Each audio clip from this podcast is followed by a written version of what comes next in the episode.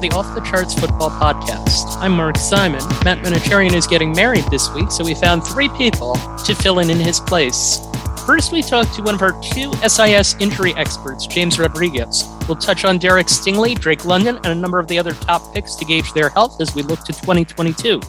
Then we bring in one of the leaders of our draft prospect evaluation team, Nathan Cooper. He'll run down the top draft classes based on our scouting grades. The Eagles were among them, so we bring in Bo Wulf, Eagles beat writer from The Athletic, to zoom in on their draft and their big trade. So let's get started. James Rodriguez is a member of our two person injury evaluation team, along with John Veros. And just to establish James' credentials, he has a doctor's degree in physical therapy and spent seven years as a physical therapist. James, what are your credentials for evaluating football and football injuries? Well, I was here last year with SIS as a football scout, so I was watching countless amount of games and charting them. And then as far as injuries, that was another responsibility for me was to watch the injuries as they happened and then try to pinpoint what what structure was involved. And so what I can do is I can use my knowledge of anatomy, kinesiology and biomechanics to try to identify the structure that was affected. And I do this by knowing what we call the mechanism of injury, the player's reaction on the field, and then also the athletic trainer's assessment of the player on the field basically a, a trainer will go out there, they conduct special tests. That just means they're doing a test to kind of look at the integrity of something that they suspect is involved. And I know the test as well. So gauging what the trainer's doing on the field, I can have an idea of the structure, number of structures they're looking at to kind of pinpoint not just the region, but the you know more specific area involved during the injury. So it's essentially taking a much more educated guess than someone like myself would. Sure. Yeah, you could put it that way. if you go to the SIS NFL Draft website, nfldraft.sportsinfosolutions.com, every player has an injury flag. Those were all assigned by you and John, and I'm curious what the process was for evaluating injuries and giving flags. Yeah, so I mean, I love doing this. It was basically we wanted to give each prospect a flag, a designation, whereas in the past we just kind of highlighted certain athletes that may have had significant injuries. This year, we wanted to cover them all. So, what I would describe it as is a three step process. The first step was to do a literature review, you know, find all the research out there about NFL injuries and ability for the athletes to participate in the NFL. And so, with that being said, we care about participation, not production. So, we're looking at the number of snaps a player was involved in, amount of games, starts, length of career. And we used all that information to try to come up with a template. And that template is what provided us with these injuries are red, these injuries are yellow, and these are going to be green. And it's not just, I want to say injury specific, but it's also position specific. So for instance, an ACL is going to be a yellow injury unless there are multiple ACLs to the same knee or you were an offensive lineman, defensive lineman, or linebacker, because historically those positions have had a harder time getting on the field and staying on the field. So that was the first step. And then the second step was to go through and look at every single athlete's injury history, you know, cross reference our database against all of the public, you know, doing a research, uh, internet search basically to try to find every single detail that we can and listing them out for each prospect. We used that template we created with the injuries that we have listed, and we were able to assign grades. And then the last part of the process was to go in there and actually implement the flags for the prospects themselves. And so when we did that, basically each prospect's going to have an overall section, and the scouts were responsible for putting any injuries that may have happened to that athlete during their career. So we read through those injuries, make sure that list matches our list. And so what's great about our draft site is it gives you a value to the injury that you're going to read that that player experienced. You can go to any other draft site, which I don't know why you would, but you can go somewhere else and you can basically see the injuries. They make comments on them, but it gives you no value. We give you value to the injury. So we give you something that says this is, it gives you basically what I would call the level of concern. And it's pretty neat because you can use it as another tool for comparing athletes to another and basically injuries to another. So yeah. we did all the hard work for you. Again, NFL draft.sportsinfosolutions.com. The thing that you said about offensive linemen and torn ACLs, that was particularly interesting. But let's go through some players and put what you did to use. And we'll start not with an offensive lineman, but with Derek Stingley, who went number three overall to the Texans. He played only three games this past season, foot injury, had surgery. Texans feel confident enough to put him all the way at three. They let a lot of good players go through to do that. What's his prognosis? Yeah, so Stingley suffered a Lisfranc injury, and I don't want to get too into the weeds of the anatomy of the injury. Basically, it's the midfoot, the middle of the foot. It's a very stable region, at least it should be. When you have that injury, there's varying degrees or grades. If it's a high enough grade, it's going to warrant surgery. So his in- injury required a surgery to fixate and stabilize it, basically. So with that being said, I mean, I was reading a lot of reports about Stingley and NFL teams weren't concerned about him. Now they have their own medical evaluators looking at him, testing him, putting him through imaging to see, you know, how much separation is happening in that area when he's putting weight through the foot, all these other tests and measures they can look at. And they felt confident with it. Now I don't have access to that. All I can go off of is he had a Lisfranc injury. It was severe enough that it required surgery. Based off of those factors, we gave him a red because athletes returning from that injury have a decreased number of games played and a decreased number of starts over the length of their career. So we'll just have to see how it plays out. But obviously, the Texans felt really good about it after they looked since they took him number three overall. So the Lisfranc makes you nervous on Derek Stingley. That's an interesting contrast to what wound up happening. This is a receiver rich draft. The receiving class had some questions within it. There were all these receivers that were taken pretty quickly. There was a big run on them. Let's start with Drake London and his fractured ankle. He also had a hamstring strain that pushed back his pro day, but all that said, he went eight to the Falcons, and people seem to think that he's going to he's the leading candidate to be offensive rookie of the year. You think he's going to be okay? He was the number one receiver taken off the board, and our injury flags have no concerns. We got him as a green. Now, although he had the ankle fracture and surgery, and it may look gruesome when you rewatch the injury from all the data that we've looked at over the time, it really hasn't played too much of a significance in his ability to play in games just from that injury alone. So he gets the green for us. And then in regards to the hamstring strain, you know, this was a guy that was waiting to actually participate in physical activity. So he tried to ramp up his training load to get ready for his pro day. He may have accelerated it quicker than he should have. And anytime you do that, you're going to predispose a muscle injury to tweaking a little bit. But when he's all set, I don't, I don't have any concerns about him. So maybe a little overeager, but a green light overall on Drake London, a contrast there to Stingley. Jameson Williams to the Lions. He tore his ACL in the national championship game. And then he's like, oh, I'll be healthy by training camp. Really? Uh, yeah, I don't know about that one. You know, he's probably eager to get on the field. If they all are. Yeah, sure. We we want to see him. He's a great athlete, great prospect.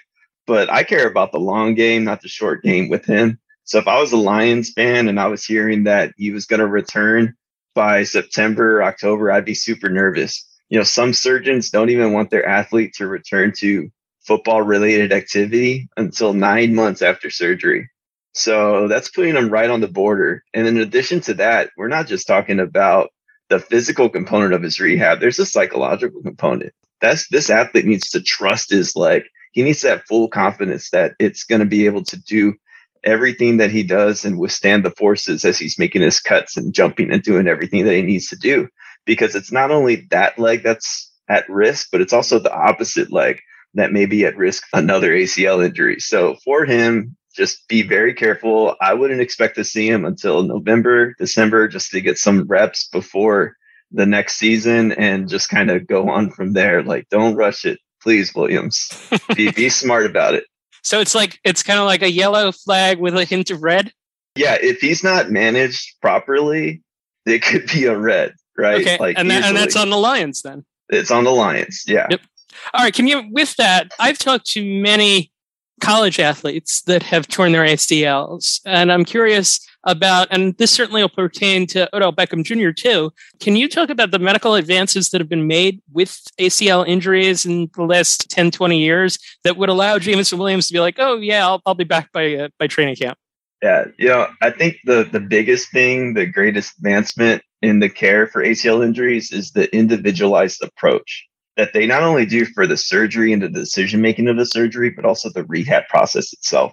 I mean, surgeons are even just the timing of the surgery, they're going to make sure certain parameters are met before they take them under the knife, right? They want to look at the stage of inflammation and the amount of swelling, the amount of range of motion in that knee, you know, what, where, what's the state of it before they even go through the operation.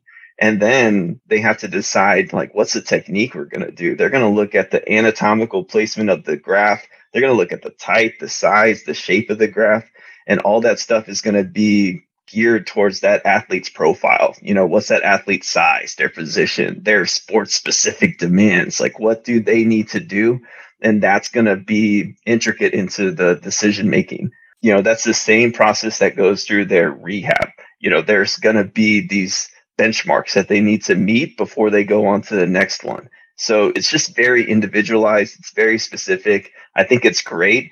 And you're seeing athletes return from the injury uh, and being able to perform, but you need to be mindful of that individual. And I think that's what we're doing a better job doing.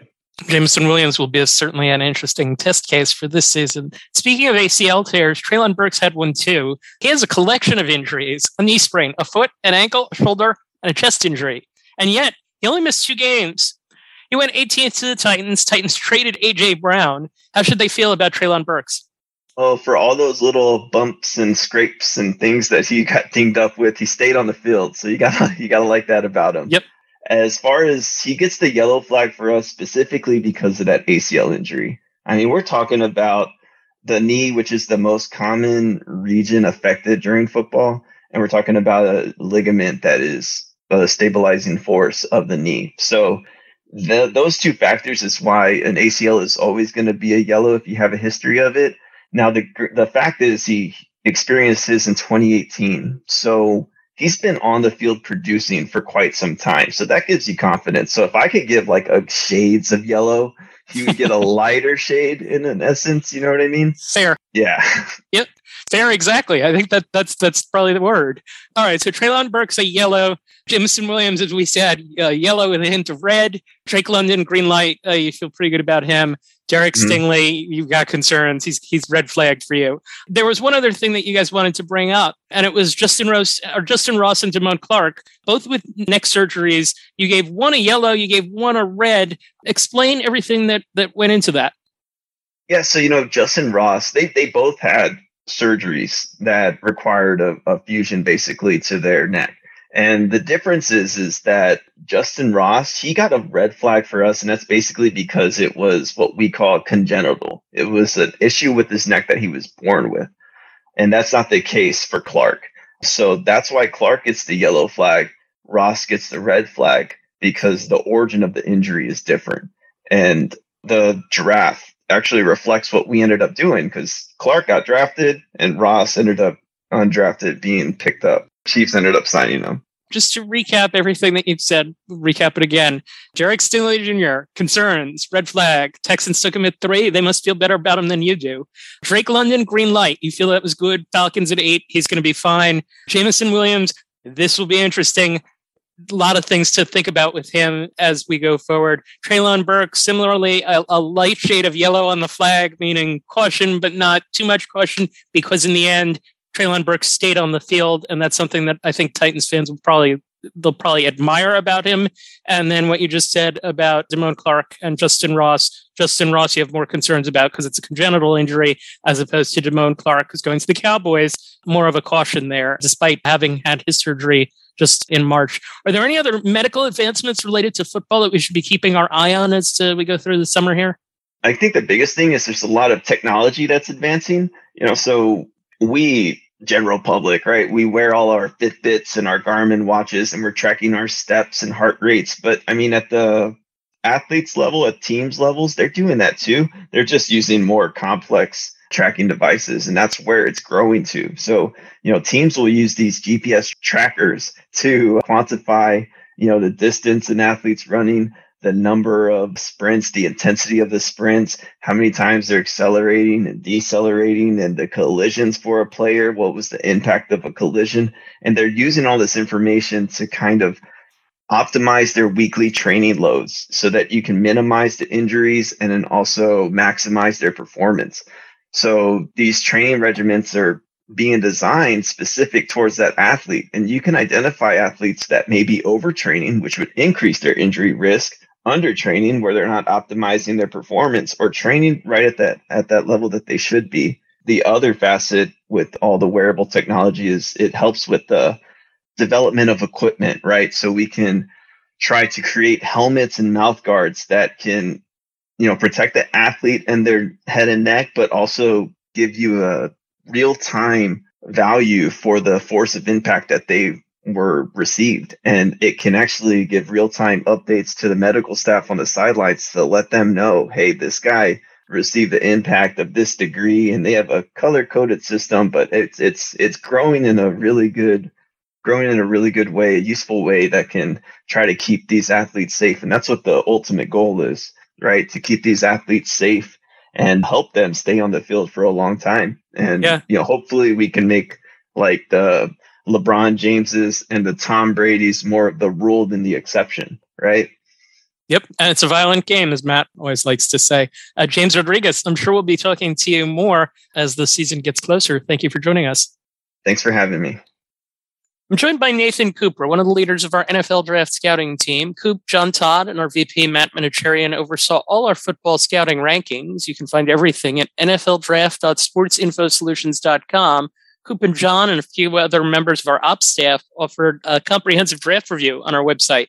3,000 words based on which teams did best in our rankings. I'll read off the top five. One, Jets. Two, Eagles. Three, Lions. Four, Ravens. Five, Panthers. That's Jets, Eagles, Lions, Ravens, Panthers. Coop, give us a broad strokes overview as to why the order is what it is. Yeah. Hey, Mark. Thanks for having me. Obviously, anytime you have three first round picks, it's going to be hard to get a low grade. And that's the situation for the Jets. They nailed all three of their picks, though. Plus, they got four more solid players later in the draft to round out, uh, you know, our top ranked class. Moving on to number two, we'll talk more about the Eagles, you know, here coming up soon. But getting Jordan Davis and Nakobe Dean, both with six eight grades for us, two of their picks there really helped their ranking. Number three, Lions, our number one overall player was Aidan Hutchinson, so that really helped out. And then one of, he was one of only three 7-0 players for us this year. And then obviously traded up for Jameson Williams, our number two receiver. Uh, and then at number four, the Ravens, they just keep doing this year in and year out, taking the best players on the board. Kyle Hamilton falls to them at 14, Tyler Linderbaum late in the first. Nine of their 11 players graded out as a 6-3 or better. So a lot of really good talent headed to Baltimore once again. And then finally at number five, the Panthers, their first pick, one of our top rated guys. And then they took three six five graded players in Matt Corral, Amare Barno, and Cade Mays later in the draft as well. And six fives are, are guys that are pretty capable of, of being impact fairly quickly. Yeah, you're looking at low end starters there, not a guy who's going to come out, maybe be a, a solid three down player right away. But by year two, we're, we're seeing those guys as probably sub package type players. So again, Jets, Eagles, Lions, Ravens, and Panthers. And with that, we welcome in Bo Wulf from The Athletic. Bo covers the Eagles. We wanted to zoom in on one team in particular this week. We'll probably do another zoom in in the next week or two as well. The Eagles ranking, it's a little odd given that they didn't have a lot of picks but they maximized what they got. They got the number one nose tackle on our board, Jordan Davis, four, number 14 prospect overall. They got Cam Jurgens in the second round, modest number five ranked center for us. Then they got the number two will linebacker, Nakobe Dean. We had him as our number 15 ranked player overall. I know that the Athletic had him maybe 10 back of that. He slides to round three. I know we also like Grant Calcaterra, who the Eagles got in the sixth round and free agent signings. They did pretty well there. They signed Carson Strong as a free agent quarterback. We had him in our top five quarterbacks. And oh yeah, by the way, bury the lead. Big trade to get AJ Brown, which we can talk about. But Bo, first, give us an overview of the Eagles draft gets. First of all, thanks for having me, Mark. And and uh, you touched on pretty much most of it since they only had five picks, but they they make the trade up from 15 to 13 to get Jordan Davis in the first round. Then they make the AJ Brown trade. Then they draft Cam Jurgens in the second round, as you said, to be sort of the the Jason Kelce replacement in waiting. Uh, then they grab the the falling Nakobe Dean in the third, and then uh, they only had two picks on day three. They took uh, Kansas sort of Sam linebacker prospect Kyron Johnson, who's who can do a little bit of pass rush. He's undersized, and then Grant Calcaterra, as you mentioned. But to me, like if we if we just sort of set aside the AJ Brown thing because that is for the Eagles a home run given that they didn't have to give up too much in relative to like what Marquise Hollywood Brown fetched in terms of trade comp- compensation, for instance. It's like that's a win for the Eagles, no doubt. The the Jordan Davis thing to me is interesting because, you know, in your guys' rankings, for instance, you've got Kyle Hamilton at, at number three overall, and the Eagles take Davis over Kyle Hamilton. And, and the Eagles, you know, their organizational emphasis is always going to be on the line of, but like I, I do feel like that is the sort of like parallel universe sliding doors for the Eagles here is what if they had gone Kyle Hamilton and then you could probably get a defensive tackle in the second round. Would that have been better for them long term? Obviously, they make the bet on, on Jordan Davis and his upside. And I think like safety valuation in the draft is an interesting thing across the league. For instance, the Cowboys, you know, Jerry Jones held up his like his picture of the Cowboys board, and my colleague at the Athletic, Jon Machota, like was able to zoom in and figure out what those rankings were, and they, you know, passed on safety on their board who had a higher grade in in Lewis Cine from Georgia. He was one of their 14 like first round graded players, and instead they took an offensive tackle in Tyler Smith, presumably because of the positional importance. So I, I think like how safeties are valued is interesting, but I do view the Jordan Davis over Kyle Hamilton as sort of the the decision that the Eagles made that that will be like followed for a long time. I like the sliding doors comp. Good movie. Coop, why are you so high on Jordan Davis? Yeah, I think I think Bo hit it. You know, there's a ton of upside there. He's just so athletic. We saw it at the combine. Obviously, some questions around the stamina, the motor. I think some of those things will come. The, the coaching staff staff can get that out of him. But when he, puts it all together, he's dominant. It's really tough to block him. He doesn't want to be, you know, if he doesn't want to be blocked, it's it's hard to block, and he can get to the ball. We feel like he's a three down player, already dominant run defender, needs a little work in the pass game, but has all the traits to be able to get to that that three down level.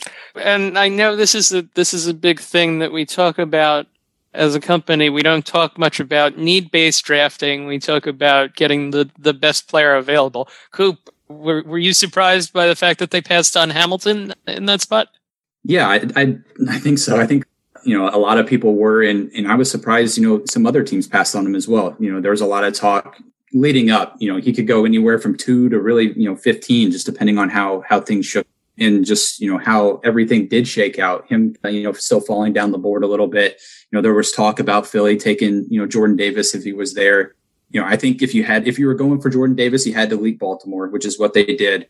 But bringing up the good points there, you know, Kyle Hamilton, you know, rated higher, at least on our board. And I, and I think a lot of people considered him the number one player in the entire draft. So I think it's a little surprising, especially where the defense is currently. Um, but yeah, Bo hit it. You're looking at the defensive line, and you know, there's obviously questions about the value of, of the safety position in the NFL right now. And Nakobe Dean, we had rated pretty high as well, very high, as a matter of fact. He slips to the third round. Bo, we have a question on him in a second, but Coop, why do you like him so much? Yeah, he's got the high motor, the pursuit. He just always seems to be around the ball. Can do a little bit of everything. You know, he can play the run, he can cover, he can blitz. The the big thing for me was the size, the you know, the lack of length. But for a guy like that, you just you can't overthink it. Obviously, the injury probably played into but I think this guy, you know, assuming he's healthy, this guy's going to be a fun guy to watch in Philly. He's going to fly around. And yeah, Bo, I, I, have a question for you on, on Dean here. You know, one, what's the latest on the injury? If you have anything, is that something that's going to affect him starting the season on time? And then where do you see him sort of slotting in in the lineup? Yeah, so so it was interesting, you know, when Howie Roseman came down for his his post round press conference on on Friday night after rounds two and three. He said, you know, Kobe Dean is going to be on the field this weekend when we have rookie minicamp. He's he's good to go. Like they, you know, their their doctors acknowledge that he has this this pec strain, but it's nothing that like guys on the roster haven't already had and played through. Like it's sort of the the bumps and bruises of you know playing four years in the SEC. They say so. From their perspective, it is not something that's going to hamper him at all as a rookie. You know, it might it might come back to bite him down the line, but to me, like the the slide was interesting because I think it was probably more about like the league valued him as more of a a second round talent than a first round talent, and so the slide wasn't quite as precipitous as it as it might have seemed to us from the outside. And I think part of that is because he's undersized, and also because that injury, he also had a, a sort of a nagging knee injury, meant that he couldn't test in the pre-draft process. So teams didn't have some of those those numbers on him that they would have liked to see because I think there are some questions about his true speed. But you know, Howie Roseman has said, and you know this is like what all GMs say, so we take it with a grain of salt. But that uh, when the Eagles were on the clock in the second round with pick number 51, their decision was between Cam Jurgens and Nakobe Dean. Those were the two guys at the top of their board, and they didn't think there was any way they were going to get him in the third round, and they didn't have uh, any pick ammunition to move up if in case he was falling. So they were just sitting there crossing their fingers and hoping. I think that's like, you know, again, that's what every GM says. Like, we can't believe this guy fell to us. But I, I sort of believe it from from their perspective on Dean. It's also one of those weird things where like you imagine that that being in the draft room, the longer a guy like that slides, the more you're like, well, what are we missing? Like, why why is this guy falling? And you and you sort of start start to second guess yourself. But you know, Howie Roseman said he talked to like the doctors four times as the pick was approaching, just to make sure that they were good to go. And and Nakobe Dean, from from his perspective, when he talked to us after he was drafted, said that he is totally good to go. Like he is, he, he has talked to doctors who said, you know, you don't need any time. You, you did not need surgery. You are ready to go. So uh, we will see how that plays out. The the Eagles are are betting on their guys, but it, it's going to be interesting to follow for sure. Where do you see him sort of slotting in? Do you see him as more of a Mike, uh, a Will type player, or how do you think the the Eagles view him? Yeah, for them, I, I think if you look at what they have, I think he's probably going to be more of a Mike for them because they they signed Kyzir White from the Chargers, who is a little bit more of a of a will. And it's also it's also interesting because like Nakobe Dean, the, the questions are: Is he going to be able to handle like size at the next level? Right? Can, can he hold up? And lucky for him, he has Jordan Davis with him again to keep you know to keep blockers occupied just like he did in college. So that seems like a good fit. I, I think it's going to be interesting. Right now, the Eagles have T.J. Edwards penciled in as the other as the Mike linebacker, and he'll pair with Kyzir White. But I, feel like if if Nakobe Dean is healthy, he's going to be on the field and, and playing pretty much three downs. Before we get to AJ Brown, the other picks and also the free agent signings, I know that and Coop can articulate on this, but but first, Bo, what did you make of of the the late round stuff and the the free agent signings that they made, even the Carson Strong? Yeah, so so Carson Strong, I think the knee is is what stopped him from getting drafted. I think teams have like a, a do not draft grade on him because I, it's like a degenerative knee condition that he has. But but I would imagine that he was like close to top five non-medically for, for most teams as as you guys have him and and that sort of reflects itself in the guaranteed money that the Eagles gave him he I think it's like over $300,000 which is which which is like at the very top end of the market for for guaranteed money for those guys. And he had, I think, a, a lot of offers, so much so that the Eagles weren't sure they were going to get him, and they ended up agreeing to terms with a different undrafted quarterback that was EJ Perry from from Brown. And so then once Strong said he was coming to the Eagles, they let they let Perry go somewhere else because there just aren't enough practice reps for both guys. So I think he'll compete to, to make this roster. Reid Sinnett is the guy who is there number three quarterback right now, and I think I would probably lay, I would probably make Strong the favorite as long as he proves to be healthy. And like there's a, there's upside for him to grow into the number two job. The Eagles have have Gardner Minshew, who's on the last year of his rookie contract, so that's that's a job that that could be won. And then the other thing they did is they really overloaded at corner. They signed uh, Mario Goodrich from I think Ro- I forget his first name, but Blackwell from Duke and then Josh Jobe from Alabama. And those guys all add to what is a, a cornerback room that has a lot of young depth, but nobody sort of jumping up at the top to be their number two cornerback opposite Darius Slay. Last year's fourth round pick, Zech McPhearson, is probably the guy who you would say is the favorite, but they also acquired a bunch of guys during the season last year to sort of add to, to that depth. And, and I think that's a fine strategy for them, especially when you consider that last year they signed Steven Nelson in July as a veteran free agent, and he played fine as the starting corner. I think there are veterans on the market who they can they could sign around training camp if they want to. I think they want to see what these young guys have, and especially in this defense, there's not a lot asked from that position opposite Darius Slay. So I think that's a fine strategy. I'm a little bit more concerned about about safety. Right now, it's Anthony Harris and Marcus Epps who are penciled in as the starters, and, and a couple guys who as backups who are you know unproven to to be kind. And I, I think they would like to add somebody to that mix, but there are not a lot of veterans available. It's it's different than corner. Really, the last guy who was starting caliber who was on the street was was Tyrann Mathieu, who signed with the Saints this week. So I, I would say if they're going to make a move in terms of like a trade or something, that's that's a place to look.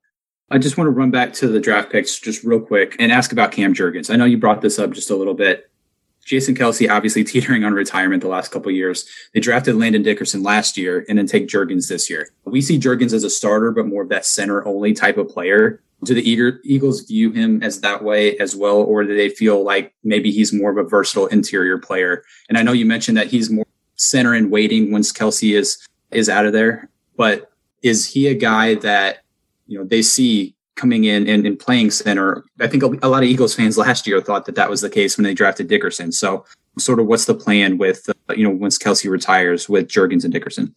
Yeah, so I don't know if you guys saw the the video of Jason Kelce talking about this. He was on a Bleacher Report live stream, and he was saying that like he did scouting on all these uh, centers, and he's done it the past couple years. And Jurgens is the guy who was his favorite of all of them. He sees the most of himself in Jurgens. Now, I sort of like I worry a little bit about the Eagles like trying to find the specific Jason Kelce type because he's so unique that it feels like sort of chasing a ghost to some degree. But uh, we asked we asked about you know is Jurgens a center only, and the, and the Eagles said they view him as being able to play guard. There's a, a spot at right guard that could be one. I think Isaac Seumalo is is probably going to get that job, and and you would imagine that Jurgens will cross train uh, across those three interior line positions. As for Dickerson, you know, I think the Eagles were were open to him being that that long term center. But last year, the way things played out, you know, Seumalo gets injured and Dickerson plays left guard next to Jordan Mailata, and the Eagles sort of stumbled upon this like just dynamic tandem between those two guys. These really big guys who work well together and, and have sort of this this budding friendship and it's been it's it's it's like they decided they didn't want to mess with that. It's it's too good. There's no reason to to mess with that. And it's interesting because the Eagles have sort of drafted the like the Kelce replacement for going on like five six years now. Like Seumalo, who is approaching the end of his extension, was once upon a time supposed to be the Seumalo or the the, the Kelce replacement. So it, it does feel like this is the last one. This is the final one, and it has Kelce's sign off. But it's this is sort of the the roll of the dice you take when you when you draft like a, a backup in the second round is like if Jason Kelce plays this year and decides he wants to come back for another year, the Eagles aren't going to say no. Like he'll be back and, and they're to have to find another spot for Cam Jurgens. So it's interesting, but it is like this is this is what the Eagles do. They they focus on the line of scrimmage and they make a habit of drafting guys who who may not necessarily start right away. I think of their last 12 first or second round picks, nine of them have been drafted, you know, to be backups as as rookies. So that's that's sort of what they do. We kind of have buried the lead a little bit here. We talked for almost 15 minutes and we haven't really we got into AJ Brown, uh, Brown a little bit at the very start. Why do they like him so much? Yeah, I'm guilty of this too. It's like we we we we spend more time talking about Kyron Johnson and Grant Calcaterra than we do about the like all pro level wide receiver I mean, why do they like him? Because he's awesome. I think first of all, he's young. He only turns 25 in June, so this is this is different than like a like a Tyreek Hill or, or Davante Adams acquisition. Even uh, this is a guy who they can you know envision as being a part of this offense for a long time, and, and certainly he better be, given that they signed him to a four year, hundred million dollar deal. But he like he he totally changes the face of the offense, I think, and it's interesting. This is a good case of watch what they do and not listen to what they say because you know the Eagles sort of made a case all offseason publicly that they they were fine at the wide receiver room. Like what's really going to improve the passing game is more targets for DeVonta Smith and more targets for Dallas Goedert and more targets for Quez Watkins. Meanwhile, they were like potentially trying to trade for Calvin Ridley. They tried to sign Christian Kirk and Allen Robinson. So it was it was clear that they they knew that they needed to upgrade at that wide receiver position. And and what this does is it it serves sort of two purposes on two separate timelines. It it allows them one to like best evaluate is Jalen Hurts the guy? Like let's give him all the weapons he could possibly need and give him a chance and, and prove that he can make this leap from year two to year three and potentially be our quarterback. And and we've got him on, you know, a, a rookie contract. That's great. And if he does it, awesome. And if not, next offseason, when they've got two first round picks and two second round picks they can look like an attractive team to a veteran quarterback. And, you know, we see these veteran quarterbacks or, veterans of, of all positions sort of being more able to control their destiny and, and move teams than they have in the past. And if you're, you know, I don't know, let's say Kyler Murray or, or Lamar Jackson or whoever, and you're looking at like, where can I go and, and enter like a ready made offense to compete? you look and see AJ Brown and DeVonta Smith, and you think, okay, that's that's a pretty good spot to be. So I think it has served both purposes for them, and it's going to be interesting to see to see how things play out. He basically answered my last question here for you, which is the quarterback situation. You you kind of brought it up there for the the longer term. In the short term, how do they feel about Jalen? Yeah, I mean, like, so again, this is like watch what they do, and watch what they do is, you know, they they tried to be involved in acquiring Russell Wilson and Deshaun Watson. So obviously, they are not sold on on Jalen Hurts as the longtime guy. Their sort of party line answer has been that like we don't know exactly what Jalen Hurts' ceiling is, but we feel confident that because of the way that he's wired, he will hit whatever that ceiling is. And that's you know that's I think that's sort of fair. It, it's backed up by like how hard he works and how much his teammates love him uh, and all that kind of stuff. It, we sort of said on on our podcast Birds with Friends that like he's good at everything. He's he has everything you want from a quarterback except for throwing the ball. And it's like Nick Sir- Nick Sirianni said this in the at the combine. He's like, yeah, like the only things we want to see him improve on are accuracy and reading defenses. Like, okay, well, those are like the the number two, like the, the, top two jobs of the position. So, I mean, I think there is, I think there is belief that he can improve on those things, and uh, they have set him up very well this season. I, I think they should be considered like you know co-favorites for the division at this point. But I think I think there are real questions that that he can be the guy and, and knowing just like how Howie Roseman views the quarterback position and how Jeffrey Lurie views the quarterback position, my guess is they're going to continue to be sort of quarterback curious and, and keeping their eyes open for, for an improvement. Bo Wulf, you can read him in The Athletic, covers the Philadelphia Eagles. Thank you for joining us. Thank you for having me. This wraps up this week's episode. You can go to NFLDraft.sportsinfosolutions.com to read about every team's draft class, 400 players in all detailed analytics, player evaluations, and much more. And check out our other podcasts, the SIS Baseball Podcast and Playing in Space, our basketball podcast, which digs in deep on the NBA playoffs this week. For James Rodriguez, Nathan Cooper, Bo Wulf, and our producer Justin Stein, I'm Mark Simon. Thank you for listening to Off the Charts.